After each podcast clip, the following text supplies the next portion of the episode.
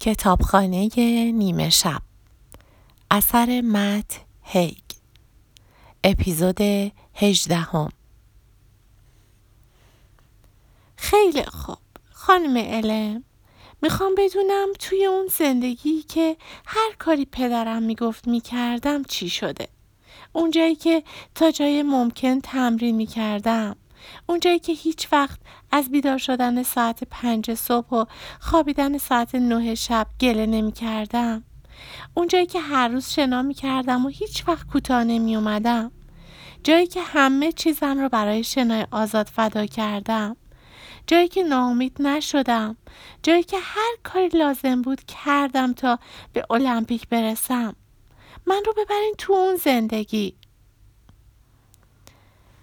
تا چند لحظه بعد به نظر می رسید خانم علم اصلا متوجه سخنرانی کوتاه نورا نشده و همانطور به صفحه شطرنجش خیره مانده و به این فکر می کرد که چطور خودش را شکست بدهد.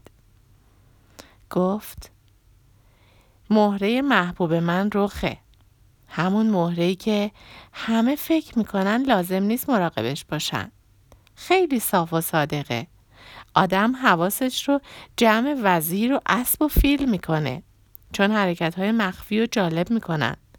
اما معمولا این رخه که قافل گیرت می‌کنه. اونی که صاف و صادقه هیچ وقت دقیقا چیزی نیست که نشون میده. نورا متوجه شد که خانم علم احتمالا فقط درباره شطرنج حرف نمی‌زند. با این حال قفسه های کتاب با سرعتی مثل پیشروی قطار به حرکت در آمده بودند. خانم علم توضیح داد زندگی که درخواستش رو کردی کمی دورتر از زندگی رؤیای می‌خونه و ماجراجویی استرالیاست. اونها به هم نزدیکتر بودند. این یکی به انتخابهای متفاوت زیادی احتیاج داره و باید بیشتر در زمان به عقب بریم. به همین خاطر کتابش دورتره. متوجه میشی؟ آره.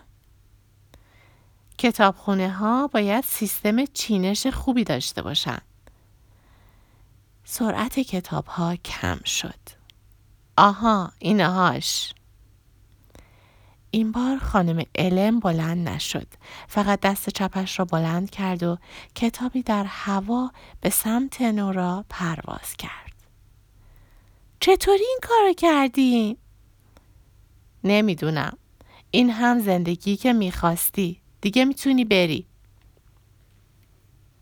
نورا کتاب را گرفت. سبک، جدید و به رنگ لیمویی بود. صفحه اول را باز کرد. این بار هم متوجه شد که عملا هیچ چیز احساس نمی کند. یادداشت یکی مانده به آخری که نورا پیش از گیر افتادن میان مرگ و زندگی نوشته بود. دلم برای گربم تنگ شده. خستم. زندگی موفق خوابیده بود. پوچی عمیق و بیرویا. حالا هم به لطف زنگ گوشیش بیدار شده بود و نمی‌دانست کجاست. گوشیش می گفت ساعت شش و نیم صبح است. به لطف روشنایی صفحه نمایش کلید لامپ کنار تخت را هم دید. روشنش کرد و متوجه شد توی اتاق هتل است. ساده و آبی رنگ بود و مثل دفاتر کاری توی شرکت های بزرگ شیک و لوکس به نظر می رسید. نقاشی تقریبا آبستری به سبک سزان از یک سیب یا شاید هم گلابی که با خوش سلیقگی بسیار کشیده شده بود درون قابی روی دیوار آویزان بود. یک لیوان شیشه‌ای استوانه شکل نیمه خالی آب معدنی کنار تخت بود و چند بسته بیسکویت ترد باز نشده. چند کاغذ پرینت شده هم روی میز بود که به هم منگنه شده بودند. یک جور جدول زمانی بود. نورا به آن نگاه کرد. برنامه روزانه برای نوراسید افسر والا, والا مقام امپراتوری بریتانیا سخنگوی مهمان کنفرانس بهاره الهام بخش موفقیت مؤسسه تحقیقاتی گالیور 8 و 45 دقیقه صبح. ملاقات با پریا ناولری مؤسسه تحقیقاتی گالیور و رری لانگفورد سخنرانان مشهور و جی در لابی هتل میان ای. نه صبح. بررسی صدا. نه و پنج دقیقه صبح. مرور دستگاه ها نه و سی دقیقه صبح. نورا در اتاق پی منتظر میماند و سخنگوی اول را در تالار اصلی تماشا می کند. جی پی بلایس مخترع و سازنده نرم افزار MeTime و نویسنده کتاب زندگی تو قانون تو. ده و پونزده دقیقه صبح. نورا سخنرانی می کند ده و چهل و پنج دقیقه صبح. پرسش و پاسخ با تماشاچیان. یازده صبح دیدار و گفتگو. یازده و سی پایان. نوراسید افسر والا مقام امپراتوری بریتانیا. الهام بخش موفقیت. پس واقعا زندگی بود که نورا در آن به موفقیت رسیده باشد. خب همین هم خیلی خوب بود. اندکی به این فکر کرد که جی و بقیه کسانی که باید در لابی هتل ملاقاتشان کند چه کسانی هستند سپس کاغذ را روی میز گذاشت و از تخت بیرون آمد. زمان زیادی داشت. چرا ساعت 6 و سی دقیقه صبح بیدار شده بود؟ شاید هر روز صبح شنا می کرد. اینطوری منطقی بود. دکمه ای را فشار داد. پرده ها با صدای آرامی کنار رفتند تا منظره رودخانه و آسمان خراش ها و گنبد سفید ورزشگاه اودو آرنا نمایان بشود. پیش از این هرگز این منظره ویژه را از این زاویه به خصوص ندیده بود. لندن، کنری ورف، حدوداً 20 طبقه بالاتر از سطح زمین. وارد سرویس بهداشتی شد. کاشی های نخودی رنگ، محوطه دوش بزرگ و حله های سفید کلفت و نرم. متوجه شد برخلاف روزهای دیگری که صبح زود بیدار می شود حس بدی ندارد. نصف دیوار نصف دیوار روبرو با آینه پوشیده شده بود. نورا با دیدن خودش در آن نفسی عمیق کشید. بعد هم زد زیر خنده. به طرز خندهداری سر حال و سلامت و همچنین قوی به نظر می رسید. ظاهرا در این زندگی هم در این زندگی هم سلیقه بسیار بدی در انتخاب لباس خواب داشت. پیژامه چهارخانه به رنگهای خردلی و سبز به تن داشت. سرویس بهداشتی نسبتاً بزرگ بود. به اندازه بزرگ که نورا کفش دراز کشید و چند حرکت شنا زد. ده شنای متوالی بدون اینکه زانویش را زمین بگذارد و حتی نفسش هم به شماره نیفتاد. بعد در حالت پلانک قرار گرفت. سعی کرد با یک دست در این حالت بماند. بعد دستش را عوض کرد. باز هم بازوهایش به لرزه نیفتادند. سپس تمرین برپی بود. برپی کرد. حتی ذره برای سخت نبود. وای بلند شده با کف دست روی شکمش زد که به سختی سنگ بود یاد همین دیروز در زندگی اصلیش افتاد که با قدم زدن در خیابان هم نفسش بند می آمد. پلانک نوعی تمرین قدرتی ایزومتریک برای کل بدن که در آن باید وضعیت سختی را برای مدت زمانی حفظ کرد. برپی تمرینی متشکل از چهار حرکت درازکش نشسته ایستاده و پرش که پیاپی و سرعتی انجام می شود. سخنی از ویراستار از دوران نوجوانی به بعد اینقدر احساس سلامت نکرده بود. در واقع به نظرش می آمد در آن لحظه از هر زمان دیگری در عمرش بدن آماده تر و مشخصا قدرتمندتری داشت. در فیسبوک اسم ایزابل هرش را جستجو کرد و فهمید که دوست سابقش زنده است و هنوز در استرالیا زندگی می کند. این موضوع نورا را خوشحال کرد. برایش مهم نبود که حتی در شبکه های اجتماعی هم دوست نبودند چون به احتمال زیاد نورا در این زندگی به دانشگاه بریستول نرفته بود. حتی اگر هم رفته بود در آن رشته درس نمی‌خواند.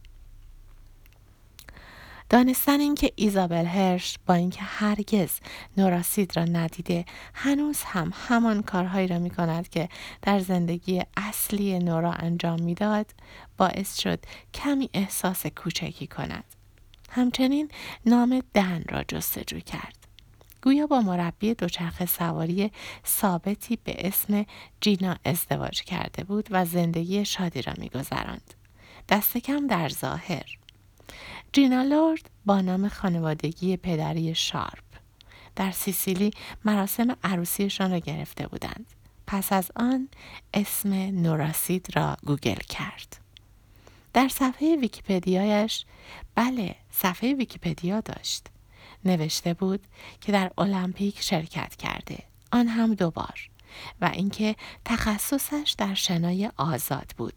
مدال طلای شنای آزاد 800 متر را با زمان 8 دقیقه و 5 ثانیه برده بود و نیز مدال نقره 400 متر را هم داشت.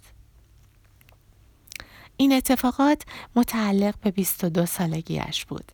یک مدال نقره دیگر را هم در 26 سالگی و برای شرکت در مسابقه شنای امدادی چهار در 100 متر برنده شده بود. بعد اوضاع انگار از قبل هم مسخره تر شد. چون در مقاله خواند که مدتی رکورددار شنای آزاد 400 متر زنان در مسابقات آبی جهان بوده. اما حالا دیگر از مسابقات بین المللی بازنشسته شده است. در 28 سالگی بازنشسته شده بود. ظاهرا حالا در بخش پوشش مسابقات شنا برای بی بی سی کار می کند. در برنامه تلویزیونی پرسش ورزشی شرکت کرده. زندگی, نامی زندگی نامش را به اسم شنا کن یا غرق شو چاپ کرده و گهگاهی به عنوان کمک مربی در ارگان دولتی شنای بریتانیا کار می کند. با وجود تمام این کارها هنوز هم روزانه دو ساعت شنا می کند.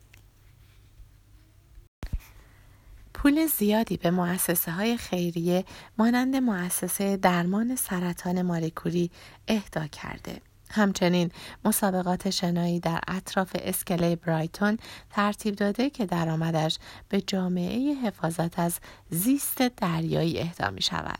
از زمان بازنشستگی تا به حال دو بار عرض کانال انگلیس را شنا کرده است. پیوندی در صفحه ویکیپدیایش بود که به سخنرانی تد ختم می شد و نورا در آن درباره ارزش استقامت در ورزش، تمرین و زندگی صحبت کرده بود. فیلم سخنرانی بیش از یک میلیون بار دیده شده بود. نورا شروع به تماشای فیلم کرد و بیدرنگ این حس به او دست داد که دارد کسی دیگری را تماشا می کند. این زن اعتماد به نفس داشت. خیلی خوب ایستاده بود. مخاطبان را درگیر صحبتهایش می کرد. حین حرف زدن کاملا طبیعی لبخند می‌زد و هر بار هم موفق می‌شد در تمام زمانهای مد نظرش لبخند و خنده را به لب تماشاچیان بیاورد و کاری کند که برایش دست بزنند یا سری به تایید تکان دهند. نورا هرگز تصور نمی کرد زمانی بتواند این چنین باشد. برای همین هم سعی کرد کارهای این یکی نورا را حفظ کند و به خاطر بسپارد. اما خیلی زود دریافت که امکان ندارد در این کار موفق شود. نورا در فیلم داشت می گفت آدم های با استقامت نسبت به بقیه تفاوت ذاتی خاصی ندارن. تنها تفاوتشون اینه که هدف مشخصی توی ذهنشون دارن و می‌خوان که به اون هدف برسن. توی دنیایی که سراسر پر شده از عوامل حواس پرتی داشتن استقامت ضروریه.